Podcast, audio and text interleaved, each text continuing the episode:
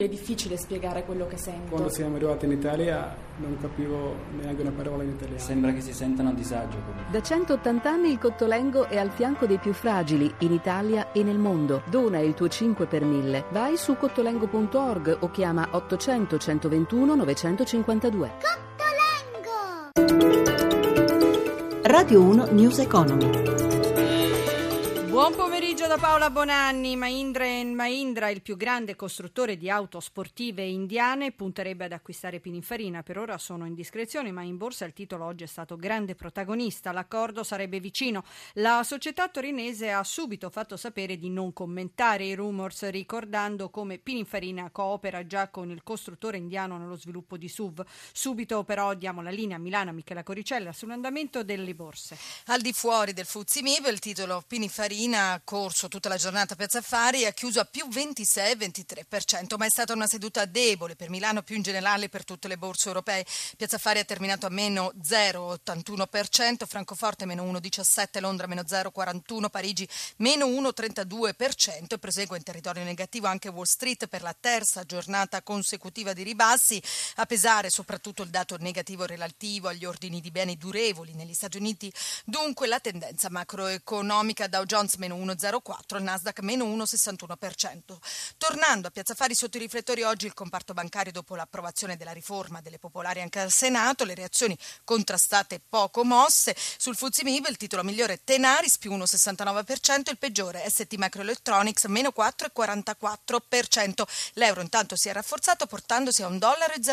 Linea allo studio. Grazie a Michela Coricelli. Migliora l'export e traina la nostra economia. Secondo il centro studi di Confindustria le potenti spinte esterne hanno rimesso in moto l'Eurozona e l'Italia, la produzione industriale è stimata a salire dello 0,4% in febbraio dopo il meno 0,7% in gennaio e migliorano settori importanti come quello vinicolo che vede l'Italia ai primi posti nel mondo, un'esplosione di aziende e territori che sono stati in vetrina in questi giorni al Vinitali di Verona e che torneranno in primo piano all'Expo di Milano. Roberto Pippan. L'Italia sta guadagnando la fiducia sui mercati e tra gli investitori, ricorda il ministro dell'economia Piercarlo Padoan, e dall'Istat arrivano nuovi dati positivi sulle nostre esportazioni. In febbraio sono cresciute del 4,5% su gennaio e del 7,1% rispetto ad un anno fa. In un mese si è avuto un avanzo commerciale di oltre 2.800 miliardi. In paesi come gli Stati Uniti le nostre esportazioni sono aumentate addirittura di quasi il 50%, vanno bene all'estero anche i nostri vini, soprattutto gli spumanti.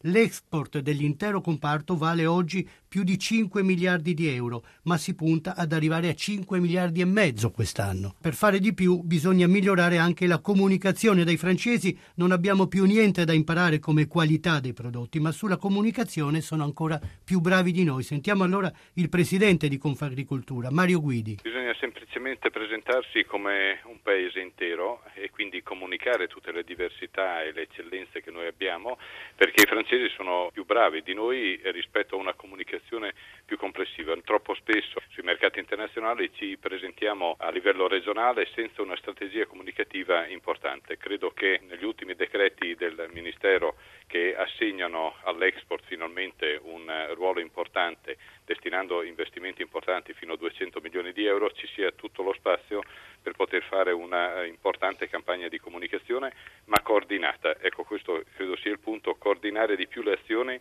a livello nazionale e regionale. Ci sono dei dati positivi più in generale che riguardano l'intero comparto agroalimentare, i consumi stanno riprendendo anche di prodotti di qualità? I consumi stanno leggermente riprendendo, dobbiamo però tener conto che non tornerà quello che era il consumo tipico ante 2011. I consumatori sono diventati più attenti spesa, più attenti alla qualità e noi dobbiamo andare nella direzione che essi stessi ci indicano. Occorre però comprendere che il mercato nazionale rimarrà limitato, non crescente e quindi dobbiamo ancora una volta puntare sui mercati fuori dall'Italia e non parlo di Europa che è sicuramente ormai da considerarsi un mercato domestico, ma tanti paesi anche diciamo così dell'Oriente insospettabili come il Vietnam, come la Cambogia, altre realtà hanno consumi che possono dare risultati in eh, continua crescita. Vinitali ha offerto opportunità anche a tante piccole aziende, nicchie di qualità. Sarà così anche all'Expo di Milano? Il ministro delle politiche agricole, Maurizio Martina. Assolutamente sì, se ci si misura coi temi dell'innovazione, del saper fare, dello sviluppo delle tecnologie, della comprensione anche dei nuovi modelli, non c'è dubbio che c'è spazio per il protagonismo dell'impresa che anche solo attraversando quei viali, anche solo capendo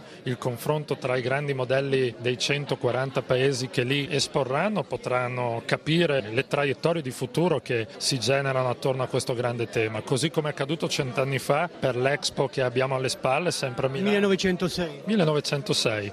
Erano anni completamente diversi, ma la chiave del racconto è la stessa e io spero tanto che così come al tempo tante imprese di inizio secolo hanno iniziato a lavorare anche grazie a quell'esposizione, hanno accelerato, spero tanto che anche questa esposizione possa consentire questo salto di qualità. Verso l'Expo.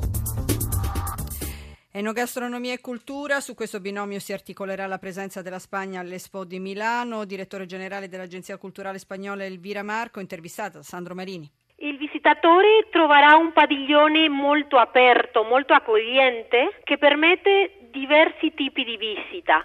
C'è naturalmente una visita a un'esposizione permanente dove si potrà vedere la produzione agroalimentare spagnola, la personalità e il lavoro dei nostri cuochi, dei nostri chef, il paesaggio spagnolo, questa sarà la visita all'esposizione permanente, ma anche ci sarà un percorso dove si potrà andare a un bar di tapas, si potrà visitare un giardino di aranci, si potrà andare a uno spazio gourmet, moltissime cose che si potranno fare al padiglione di Spagna. Qual è stato l'investimento del governo spagnolo per questa partecipazione all'Expo di Milano? Il governo spagnolo ha investito 12 milioni di euro per la costruzione, per avere il padiglione all'Expo di Milano e poi avremo eh, diverse attività a parte la visita al nostro padiglione. Sono previsti degli eventi speciali durante i sei mesi dell'esposizione? Sì, naturalmente avremo degli eventi per la settimana della Spagna. Il giorno della Spagna all'Expo di Milano è il 15 giugno